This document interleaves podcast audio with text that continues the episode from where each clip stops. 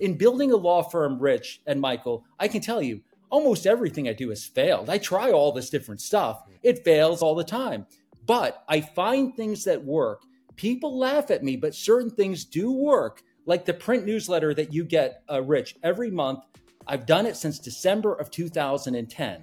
Now, other lawyers say to me, newsletters are garbage. Why would you do a newsletter?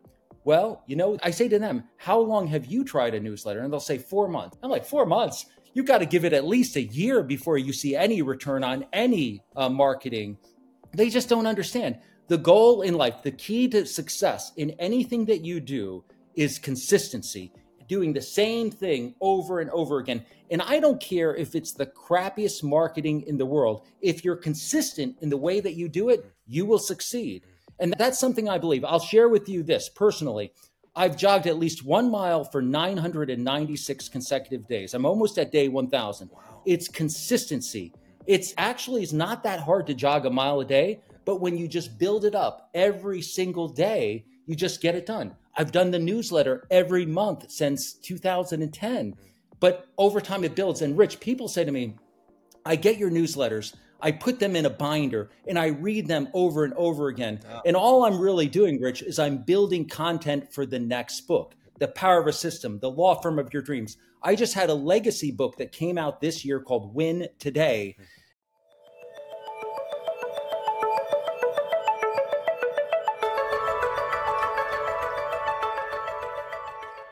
Hey, law firm owners, welcome to the Your Practice Mastered podcast. We're your hosts. I'm MPS. And I'm Richard James. And MPS today, uh, I've got a good friend, long term friend that I've worked with from the very beginning. Oh my gosh, it's got to be almost 13 ish plus years ago now that John and I met. And uh, he's, a, he's not only a great attorney and in a specialty in what he does in catastrophic illness cases, and his referral to referral attorney network has made him a wonderful giver through the years to other attorneys to learn how to grow their practices. He's got two amazing books. I highly recommend that you read them. And today we're going to unpack some of what John has to say about mm-hmm. running a law firm, attorney mindset, all the things that are important to getting things done. So, John, thanks for coming on the call today. I really appreciate you. Oh, my pleasure. I'm a big fan of yours, Rich, and I appreciate what you do for our profession. It's been invaluable because I can tell you this so many lawyers are in the weeds every day, but they're misguided because the most important thing we can do is focus on the development, strategic planning, goal setting, stuff that they're not doing because they're too busy being in the weeds. And you have placed that focus on our profession, and it's a business mindset. So lawyers don't think like businessmen, you do, and what you teach is so business oriented it's invaluable. Well thank you for that. Yeah um, i no, think I... michael michael you've learned as you've now been in our world for a minute that as you you i think oh you should tell me i'm not going to put words in your mouth. Did you find yourself surprised that as you started working with lawyers how little many of them knew about business Yes, mainly because a lot of the circles I hung around prior to that were so vastly different, uh, you know, and, and so it was quite surprising to see how lawyers thought the complete opposite direction. And, and, so it was it was very intriguing to see. So I, I, think john brings up a great point. John one of the things we like to do to kind of open up the audience to get to know you a little bit is what's something that maybe not everybody knows about you well very few people would know that i love gardening i love growing plants, vegetables, roses, every type of flower imaginable, and I'm pretty good at it. Mm. I'm really good with the chainsaw. If you have a tree on your lawn that needs to come down, I'm your guy. I'm really handy with the chainsaw. So there's certain things. One other thing, strange thing is I'm really good at arm wrestling. It's the strangest thing. now, unless someone can crush my hand, I can pretty much take them down fast. It's weird, but it's just a, a thing that I have and so those are three things that are very unique to me. I don't brag about them, but if someone ever wants to be tested, I'm ready.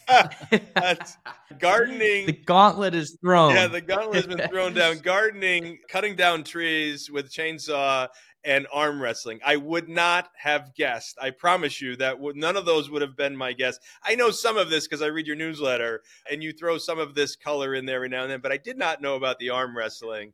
I'm not very good at mm. gardening at all. I have used a chainsaw I don't know that anybody would really trust me with it long term. And I haven't arm wrestled in years, so I don't know, John. We'll try. Well, next time we meet in person, I'll, you got to give me a go just in case. You never know. I'm I'm 53 now, so we got to be. That's usually not something people want to be tested on, but it's always fun when I get somebody who's young who's into weightlifting, and they'll be like, "Oh yeah, I'll, I'll, I'll arm wrestle you," and then it's a fun thing. Yeah, because they're like, "How how the hell did that happen?" Right, right, right. Yeah, I mean, I don't know how old you are. I didn't ask, but I, I'm 53 now, so I feel like if I do too much arm wrestling, something might break. I don't I don't know. It's uh, the older I get. So yeah. Anyway, thrilled to have you here today, Michael. Where do you want to take it from here?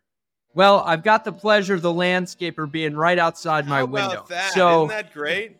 hey, so John, why don't you why don't you start? Yeah, so I'm going to and give us a little piece of your journey. So when I met you, you had just left the firm that you were at. And I think that was I think that was 13 years ago, if not more, something like that. Is that right? How long has it been since? Yeah, I mean, Richard, I got fired. I I spent my whole career doing catastrophic injury law at a prominent, nationally prominent catastrophic injury law firm. I was a non-equity partner, mm-hmm. making good money, but not amazing money. Good money. Yeah. And so everything was taken care of. No debt, no credit cards. My kids were in private school. Everything was kind of going rosy for me. Mm-hmm then on June 2nd, 2010, the senior partners of the firm called me into a meeting, I had no idea what to expect.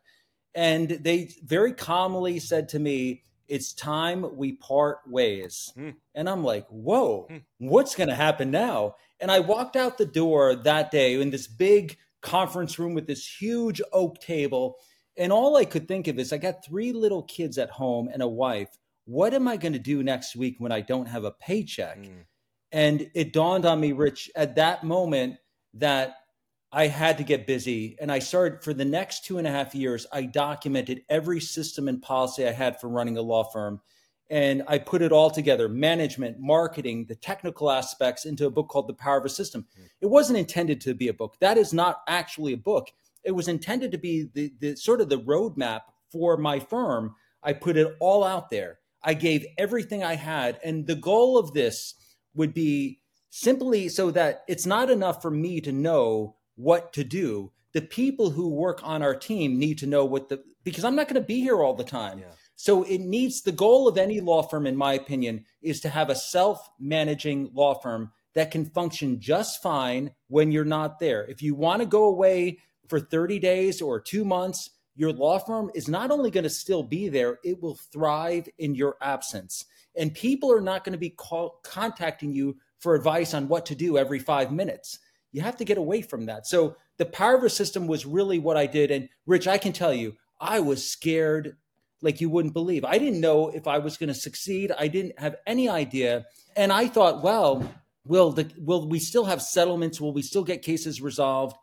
And what I've looked what I've learned looking back on this is the biggest mistake of my career was I didn't start my own law firm 10 years before I did. I should have done that. Interesting. Uh, because when you work for your own yourself, you're working for your family. Mm. Now I already have a partner. It's called the IRS, so I don't need another partner, right? but the reality, the reality is that when you work for yourself and if you're working late hours, it's so fulfilling. When you work for a firm, you're really working to make someone else rich. So I got away by that, but not by choice. They forced it on me. And going out on my own is something I should have done much sooner. Hey, you know, I've got a question. So, you know, you were a lawyer's lawyer, you had a paycheck. Did were you entrepreneurial before that? Like were you raised in an entrepreneurial home that you had this feeling of un, or general understanding that you needed to have systems that run ran your law firm? Like how did where did that come from did you learn it did you digest it out there in the world from others or did you were you born with mm-hmm. it and saw it like because because that is not i will tell you it's not natural for me to run into a lawyer and that says oh i'm going to open up my own firm and i'm going to document all the systems and put it into a pamphlet so other people can use it. Like that's the last thing they mm. think about right? So that came natural to you. What why did that happen do you think? Where did that come from? Rich we see it right here with, with your son michael. It's like he watches you he sees what you do and and it's not what you tell him to do it's how you act right. and when he sees you doing certain things he's like oh that's going in my memory bank. Mm. And I'm going to use that in my future. So he learns by how you act, not by what you say. Right. And when I was a young kid, my father was a lawyer. He he had a friend who was a, a coach for the New York Yankees, and we'd go to the games all the time. Nice. And so the Yankees were replacing all of their seats, 60,000 seats. So they're taking all these crappy wooden seats that were all dis- basically destroyed and so my father's coach, one of the Yankees coach said to my father, "Do you want to buy a few of these?" My father said, "I'll buy all of them." He bought 60,000 seats at Yankee what? Stadium. So get this. Wow. My father finds some friend of his who's got like multiple tractor trailers. He just pulls up to Yankee Stadium. They take all these crappy wooden seats out of the stadium and dump them into the the tractor trailers. The tractor trailers drive up to upstate New York, go to a ski resort and he has a friend who owns a ski resort. They dump 60,000 seats into the, the, like the mountain mountainside, right? And they're all just sitting there. And my father's got no idea what he's going to do f- with them. But get this. This was before memorabilia was really that popular. Right. People started calling and say, "Oh, we'd love to have Yankee Stadium seats. That's where Babe Ruth, you know, they, they that was like with the original stadium." And so he began selling. He made a fortune, and he would do things like one of the things I didn't share with you is our family loves to travel. To this day, we travel all the time. Yeah. So my father would take us on bizarre trips. So we'd go to Venezuela, but we wouldn't go to like a resort and hang out at the beach. We would take in a private plane into the jungle and they would actually have to mow the runway just so we could land the plane. What? And when we get there, all of the natives were naked. so, so, I'm like a little kid walking around, all, all, these naked people. But I think that that's the norm because I'm watching what my father was doing and I'm thinking, huh, you know, I could do the same thing. So to this day, taking my wife and kids on travel is something that we love. We do it all the time. And we've had some crazy trips too to Africa and other places, Israel.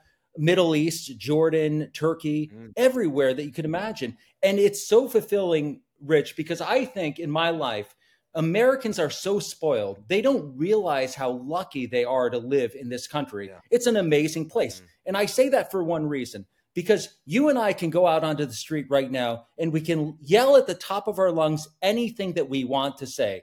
You can't do that in other countries. It doesn't work. They arrest you if you do stuff like that.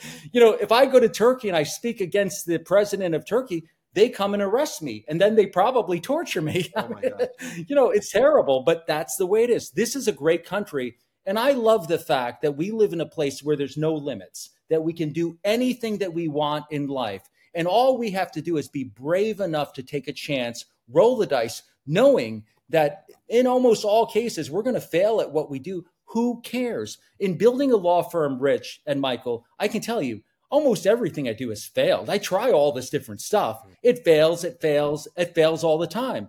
But I find things that work. People laugh at me, but certain things do work, like the print newsletter that you get, uh, Rich, every month. I've done it since December of 2010. Now, other lawyers say to me, newsletters are garbage. Why would you do a newsletter? Well, you know, I say to them, how long have you tried a newsletter? And they'll say four months. I'm like, four months? You've got to give it at least a year before you see any return on any uh, marketing. They just don't understand. The goal in life, the key to success in anything that you do is consistency doing the same thing over and over again. And I don't care if it's the crappiest marketing in the world. If you're consistent in the way that you do it, you will succeed. And that is something I believe. I'll share with you this personally.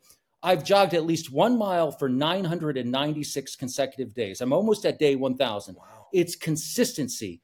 It's it actually is not that hard to jog a mile a day, but when you just build it up every single day, you just get it done. I've done the newsletter every month since 2010. But over time it builds. And Rich, people say to me, I get your newsletters. I put them in a binder and I read them over and over again. And all I'm really doing, Rich, is I'm building content for the next book, The Power of a System, The Law Firm of Your Dreams. I just had a legacy book that came out this year called Win Today. Hmm. And by the way, if any of your listeners email me. I'm happy to give them a signed copy of any of the books. There, it's with my love and and I so much appreciate what you do, Rich. And looking and when I say that, I mean it because it's you're focusing lawyers and teaching them on business not the legal stuff, which is frankly, it, it's important to master that. But if somebody comes to you, Rich, and they haven't mastered the legal stuff, then it's too early for them anyway. Correct. They need to master that stuff first and then get into the marketing, the management, and building a firm. That's really important. For sure.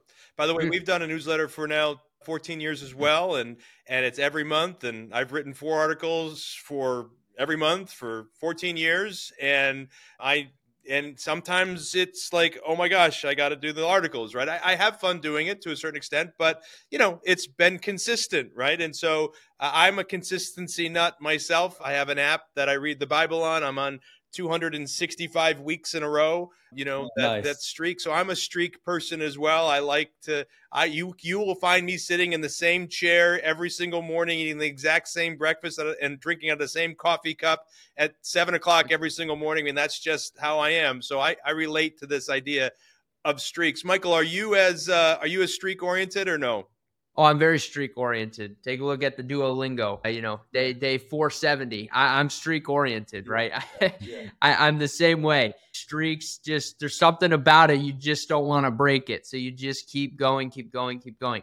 I want to unpack something you said though, John, because you said it just like so naturally, and it's something that seems to come so unnatural to law firm owners, which is this idea of being okay with failing and just mm-hmm. understanding failure is going to happen. What makes that just so natural for you? Well, I, I do different speaking events, and and this is what I would say to young, other attorneys. Let's say that no one wants you as a speaker. Who cares? Do your own speaking events. You don't need somebody's authorization to do this. So I set up a speaking event in New York City about internet marketing, and I plastered ads to all the lawyers in New York City, 1,900 that I could find that do injury law, a lot of them and a few of them signed up about 15 so i go to this marriott marquis in midtown manhattan and it's i've got the videographers i've got a, a fam you know a film crew i've got everything all set up. Not a single person shows up. Ah, ah. So, and so we're there and the film crew starts packing up their stuff. And i said to them where are you going? Right. They go well there's no one here I said, "What? What do you mean? We're still going to film this?" Correct. So they they spent about an hour filming this in this big conference room overlooking Midtown Manhattan. Uh, it was gorgeous. Uh, yeah. yeah. And and I took that video and I sent it to our video editor, and they chopped it up into little pieces, sent it out into social media, and we had a really nice work product. So it's being okay with failure means that if you have a speaking event and one or two people shows up, who cares? Those could be bonds and relationships that will serve you the rest of your career. So it's not about volume. Our firm has 599 referring attorneys, but of those 599, it's really about four or five firms that send us all of our work. Hmm. The others very sporadic. So probably about 95% of our revenue is derived from about 1% of our referring attorneys. So that's not the Pareto principle. That's more like that's crazy right. on steroids. Right. It's Pareto so, versus Pareto, but, but Pareto, knowing, Pareto, Pareto. Pareto, yeah. So yeah. knowing who is going to send you a pipeline of referrals is the key. And being okay with discomfort. So the way I met the biggest law firm, personal injury law firm in New York City was I told them I do this event called the Jury Project. It's a it's a CLE. We put on a focus group and we work on one of their cases to help them prepare for trial. And they said, "Well, why would we want to come to this? We already do focus groups." And I said, "Okay." But they sent a couple of their partners. They saw the event and they were like, "That was incredible." And they went back to the senior partner. He and I had lunch. And then after that, it works so that we get a steady referrals every single week from this law firm. And and that's the thing really about it is that being willing to put yourself out there doing crazy stuff that other people are unwilling to do. One of my lawyer friends craig goldenfarb said that he built his law firm one lunch at a time. He has one lunch a week with a referral partner one lunch a week with a prospective referral partner and he just built it that way he didn't spend money on billboards or ads or anything else he was building relationships. And that is what is so critical. And Rich, I can share this with you. When whenever we do a marketing seminar, I'll ask people, what is the number one source of your, your best cases?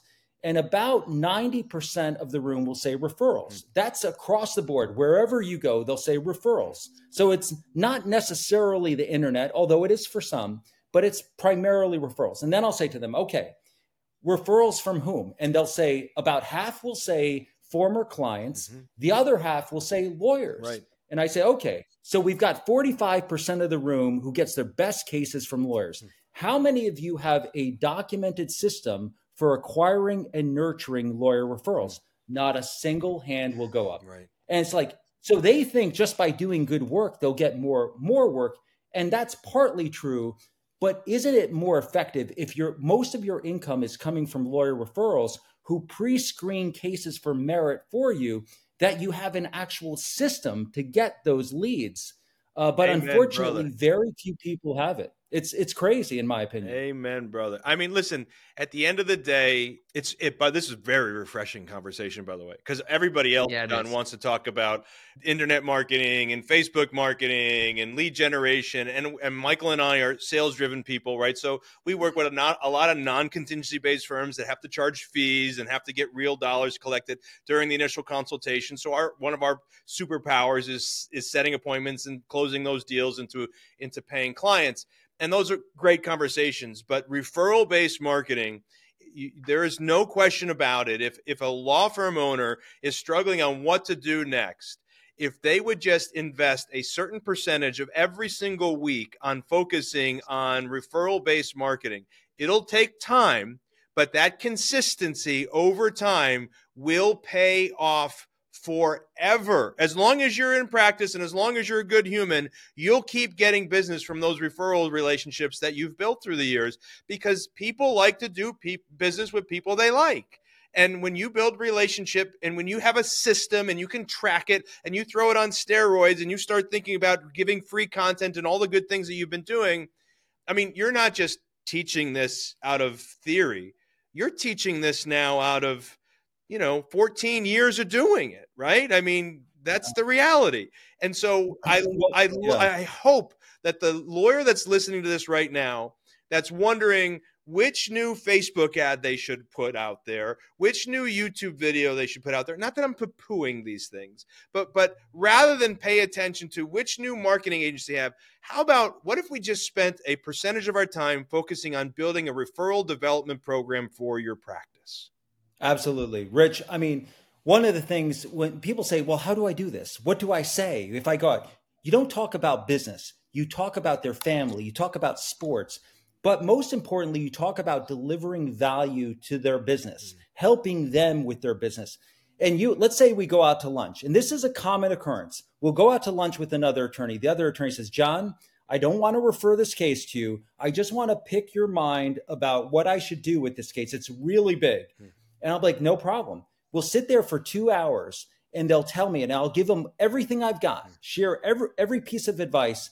And then it, oh, you know what happens at the end of that, Rich? Tell me. What do you th- expect happens at the end of that lunch? Well, they say, you know what, John, why don't we work on this together? yes, that's exactly what happens. They said, you know what, this is more complicated than I thought. Yeah why don't we co-counsel right. on this? We'll split the fee right. and that's it. Exactly. And it's like, oh, because I'm delivering value. If I was just trying to hound the guy to get the case, right. It wouldn't work. But you've uh, created but the- an environment that that can happen. Like you purposely have created an environment for those lunches to happen. So the first lunch usually, sometimes is, but usually isn't the lunch where they're talking to you about the case they want to refer to you about. Usually the first iteration of it is having a cup of coffee coffee where you get to know who the man or woman is in their marriage and their kids and their school or their sports or their whatever. And then we start giving them content. And then the next thing you know, you have a lunch. And then before you know it, you're somewhere down the road. And then they call you about a case, right?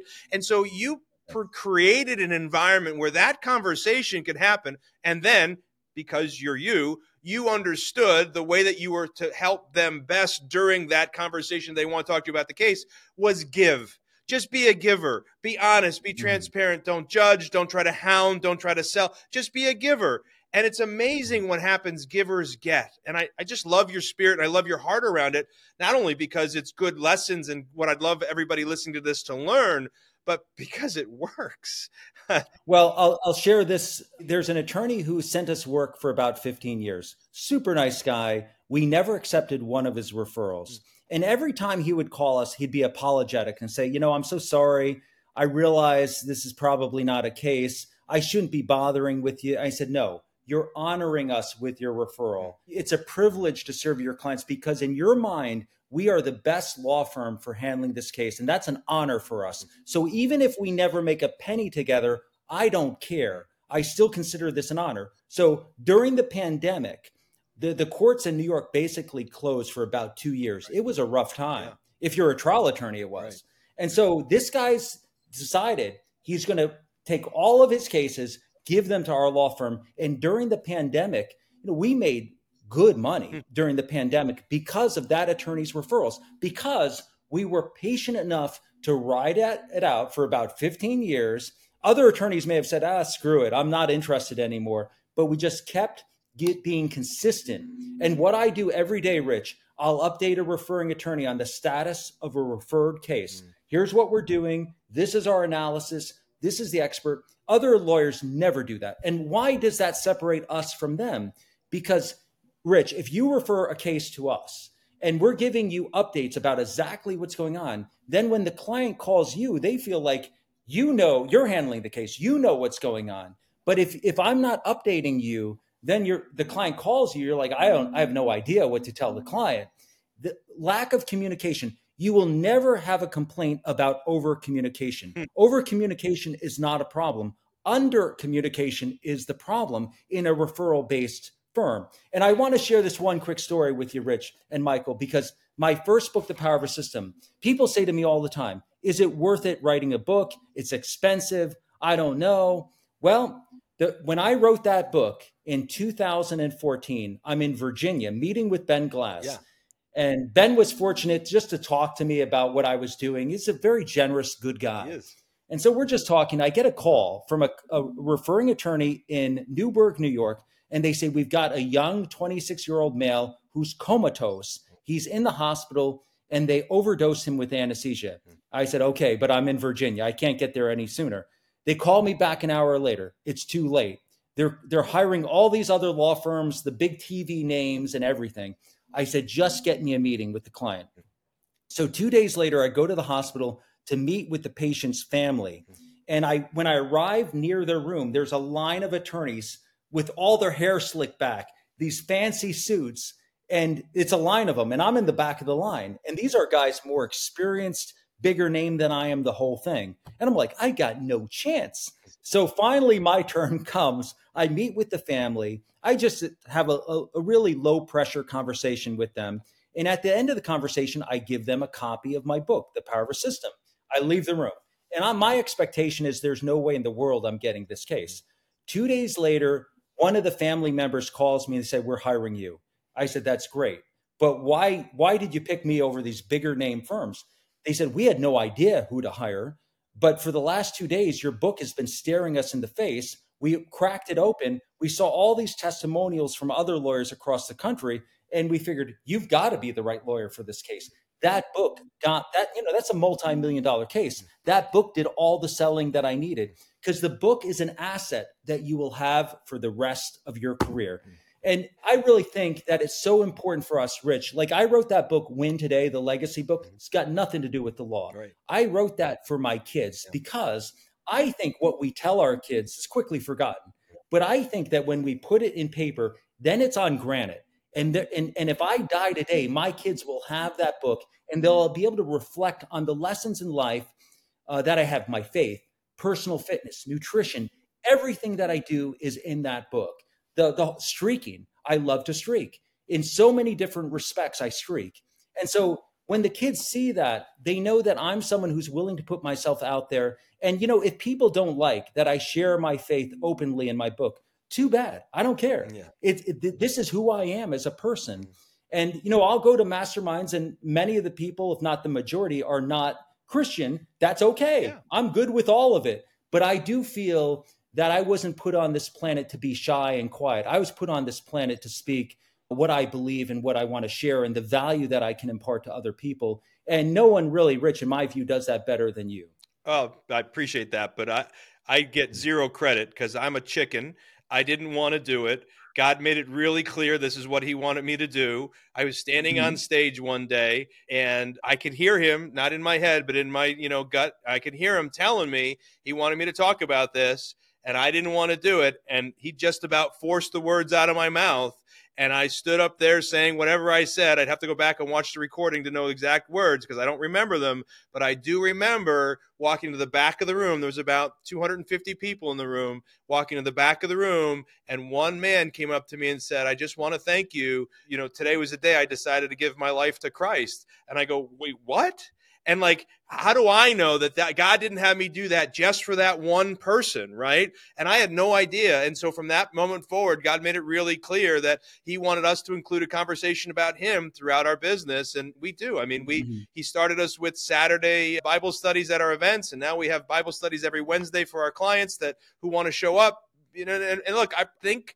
40% of my clients are Jewish and 10% or like something other than Jewish or Christian.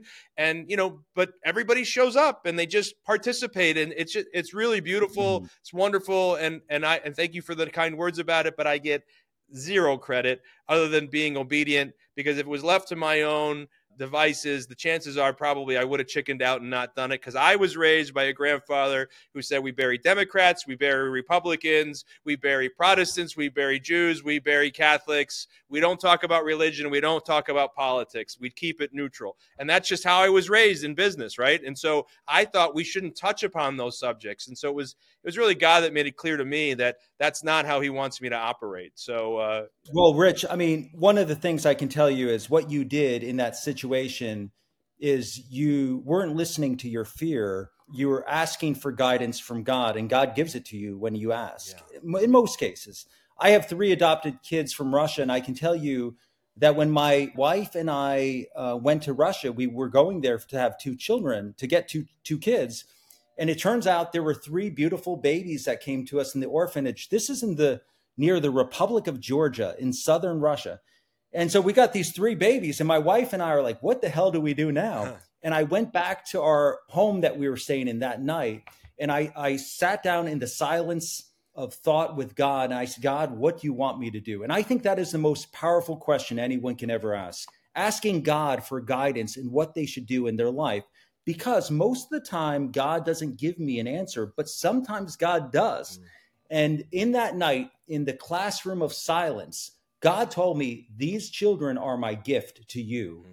And it was clear to me at that point what I was meant to do the adoption, the whole thing. Mm-hmm. And God led me down because I asked and I was listening, just like you were that day when you said, I really don't want to do this. Mm-hmm. But you were listening to God. And, you know, people could, this is not a Moses moment where God is like talking to us, no. but we're listening to our conscience. There was no and burning we're looking bush. for guidance. And sometimes that guidance is very clear. So I appreciate that you share your faith because I do too. Yeah. Michael, we, we haven't been letting you say much here. We've been John no, and I, I going back and been, forth. You've been so captivating going back and forth that I've been enjoying as a listener almost. so this, this has been good. This has been really good. It's been a really refreshing conversation. And, and I appreciate that, John, because I – we, we don't always get this style. We, we don't always have these types of conversations. So it's nice to be able to change it up a little bit. I, I guess I, am curious what, what's got you excited? What's got you fired up today? It could be hmm. personal, it could be business. Well, you know what? It's interesting you bring that up because we are in the process. This is the first time I've done this. Is yeah, we're a small firm. We're we're we have a phenomenal. I'll give you a little inside information too. Okay. This is bizarre I've never expected this was going to happen in, in a million years, but we started working with members of Jehovah's Witness. Okay. You could not believe what good people they are. Oh, I imagine. I mean, unbelievable. Honest. They never show up late. They always have a smile on their face. My I went to college and law school in the Midwest, and everybody there seemed happy all the time. In the Northeast, Rich, like in Scranton, Pennsylvania, you know, people are like, ah, you know, what the hell are you about?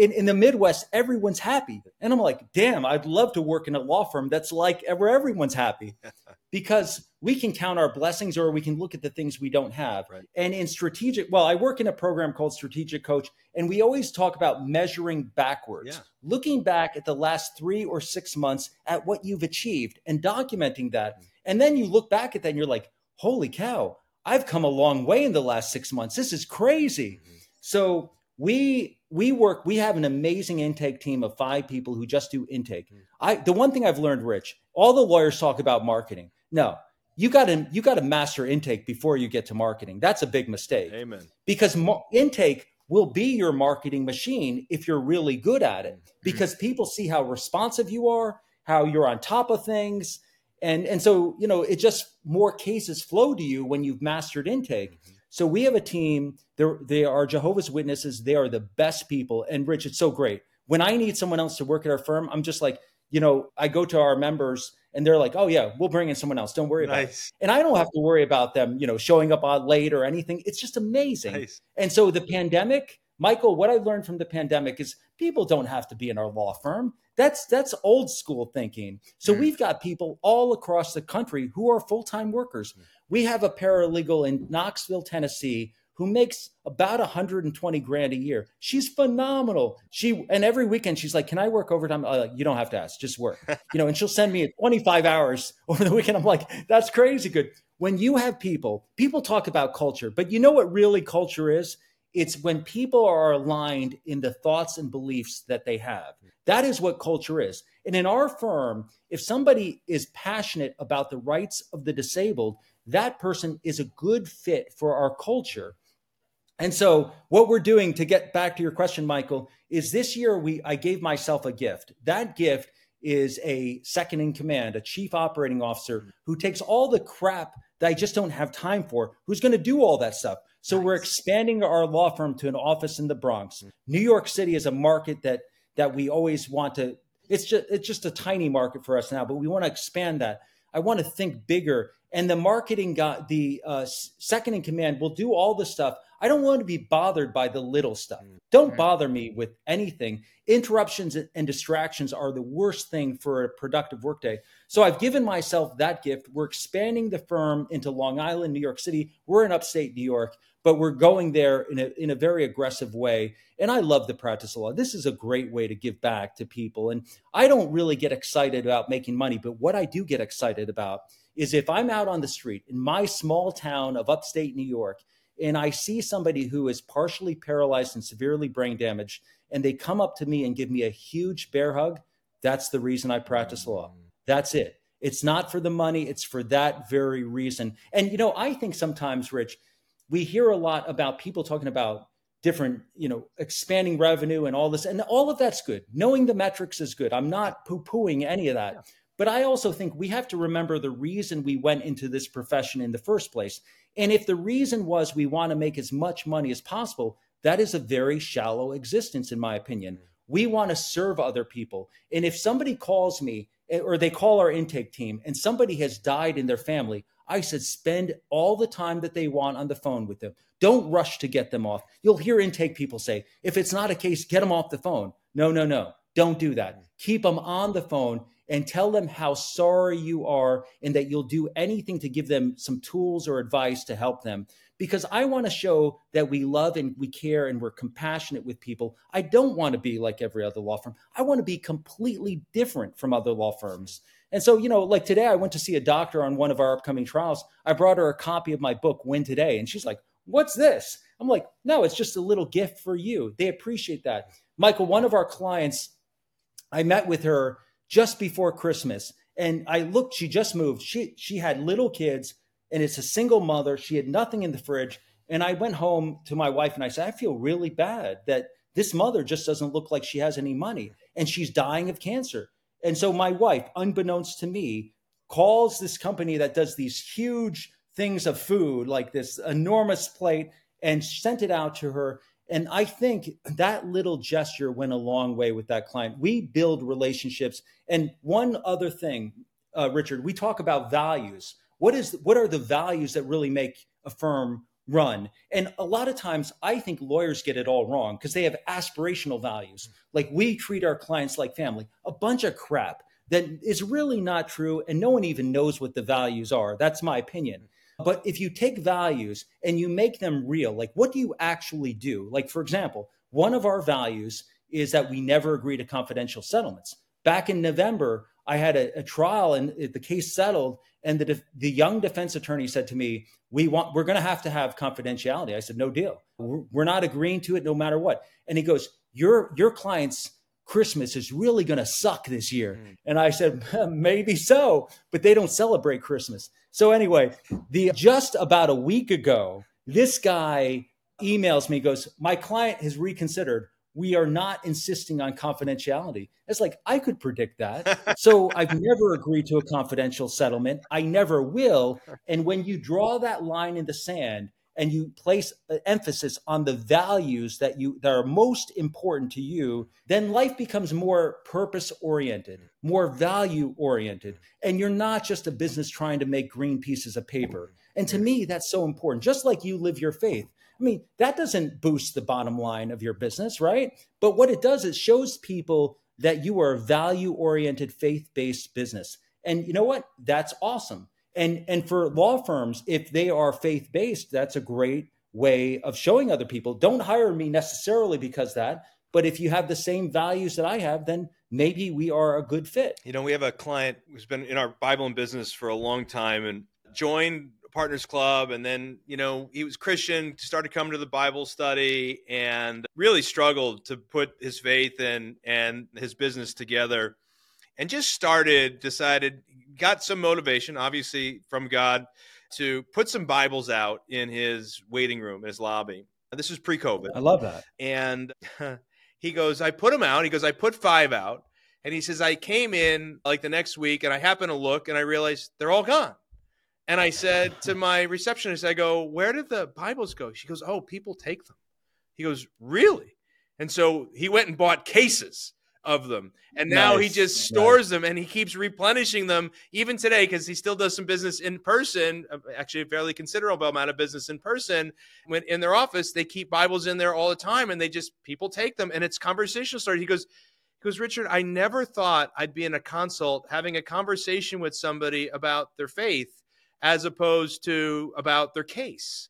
He goes, I never thought it would ever happen. And he said, because I put Bibles out, they're now all of a sudden asking me to pray for them. And he goes, I had no idea. And he goes, many of these people are not, do not share the same faith as I do, right? They're, they're mm-hmm. not Christian. Mm-hmm. They're not, they're, they're not like a standardized faith. Maybe they're unfaith, unchurched. Maybe they're Jewish. Maybe they're Muslim, whatever. They're, they're something right, other right. than his faith. And they're still having these conversations with him. So it's not just look if you, you, we believe what we believe and we have our belief system around christianity but it, this conversation is not limited to just christians right? This con- this is hmm. just the right way to be. This bringing god into the conversation has just taught me and I, I think i can't speak for michael but I, I think i can. I mean this is just the right way to run our business. And we do look no shame, shame non shamefully. We measure dollars and cents. We measure conversion. We're all about the numbers and the KPIs, right. and we know what our mm-hmm. profitability mm-hmm. is, and we teach that. Right? We think that's mm-hmm. important, mm-hmm. but it should not be only about that. And we, we right. believe, as you believe, and our fundamental theory around here is is that when I ask our clients, why should you make more profit? They have been trained to answer so we can help more families. Because if you want to mm. grow, you can't grow if you're not a profitable business. I got to have you be a profitable right. business so you can reinvest and grow and so you can serve more families. And that's it. Now, we can't right. just say, oh, I want to be profitable and forget about the other side. Because if that happens, all things go badly. But if we can be profitable in order to be able to serve more families, because we got great systems, we've got a great tool that's going to really affect people with the practice area that we have, now we've got our alignment correct, right? So, Anyway, right. again, Michael, we've started talking and not letting you share, but here we are. No, uh, it's again, w- w- once again, very valuable conversation. So, John, what's the best way for people to reach out, learn a little bit more about you or what you do? Well, you know, I'll tell you what. Here, before I do that, one time when I was starting my business, Richard, they and Michael, they, I, I decided I've got to master this marketing stuff. So I, I took the best GKIC guy, and I said, I found out who he was, and he goes, "My rate for one hour is fifteen thousand dollars." Mm. I said, "Would you take ten grand?" and he said, "Okay." So I'm going to be in New Jersey. I said, uh, "No problem. I'll meet you at a diner." And we ended up talking for about two hours. And I can tell you that I really didn't learn much at all, except for one thing. And he said that the people who thrive and make the most money are the people who devote at least 50% or more of their time to business development and marketing. It is so true. Mm the, the lawyers who are thriving in the world of personal injury are those guys who and girls who never see a courtroom. You, they wouldn't even know where to stand or sit in a courtroom. The, the last time they tried a case was probably 30 years ago. It doesn't matter because they've mastered business. Mm. That is so critical. Mm. And they go to masterminds with incredible people like Richard James, and they just suck in all that wisdom. And then that is the power of a mastermind. You just like soak in the wisdom of other people and you learn from what they're doing. And I, I really feel like for, for me, it's not something so much that I can offer other people. But when you surround yourself with higher achieving people and you are the dumbest person in the room, then amazing things happen when you have a tribe of people willing to do anything for you. But people, if they want to get in touch with me, I'll give you my personal email because I don't check. I'm not embarrassed to say this. I have not checked my work email in years. so it's, hey, other people do it for me. They come to me if there's something that's urgent. So I don't look at email, right, period. Right. And I don't want to have a distraction like a phone call either. Yeah. If somebody's going to get through to me, there's certain steps that they have to go through to get there. Yeah. And so, but if somebody wanted to get to me, the best way is my personal email, J, the letter J, Fisher, F I S H E R, lawyer at gmail.com, or my cell, 518 265 9131. If you email me, text me, or call me, I'm happy to send signed copies of any of my books to you. And I'm so grateful for the work that you do. And I think, Michael, your father is just an amazing example for you Agreed. in taking chances, trying, admitting that failure's okay and I am a huge disciple of Warren Buffett. And one of the things, my biggest takeaway from Warren Buffett is do you know that 98% of his wealth he was generated after the age of 65? What does that show you? What does that say? I mean, of course, he was wildly rich before 65, but when he hit 65, 98% of his wealth was generated.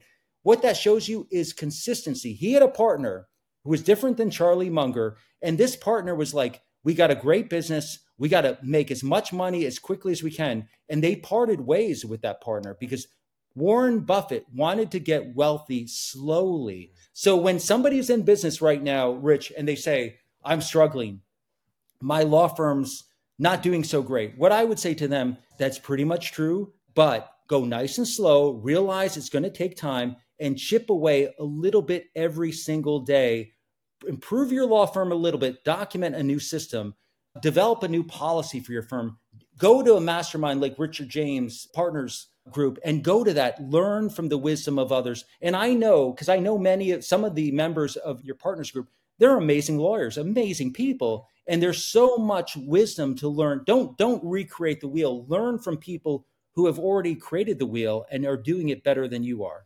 Well, thanks for that mm-hmm. shout out, my friend. And not necessary. I appreciate the words of uh, kindness that you've shared with me today. I will, you know, re- reciprocate and say that it has been a real joy watching your journey. Thank you for sharing it with me over the last uh, 14 years. Thank you for coming on today and giving just a little nugget. Michael and I sign up are definitely on the list where we want signed copies. So let us know how we yes. get. We'll, we'll, email you to get make sure we get signed copies of the book because we would love a signed copy of your latest book. And for anybody listening, man, you got you got some I mean, this was this was action packed. I, I just looked down. I'm like, oh my gosh, we're at 47 minutes. We never go 47 minutes, and it felt like it went in a blink of an eye, John. So congratulations yeah. on great giving great value today, Michael. How do you want to wrap us up?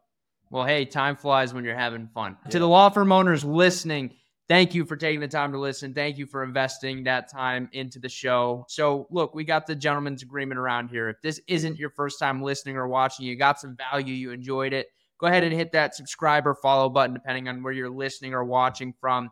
Hit the like button, show John some love in the comments down below. We enjoy investing our time, money, and resources into this because it's something that we know provides value. So, this is your way of just saying thank you in return. We appreciate you listening. And, John, thank you very much for all of the excellent wisdom you parted on all of us today. Well, keep doing what you're doing because I'm a big fan and I'm still following you, and I, am grateful for our relationship and friendship. The feeling well, is mutual, you. my friend. Our best to you and your family. Prayers on wherever you're going next, my friend. Hey, thank you. All right. See you.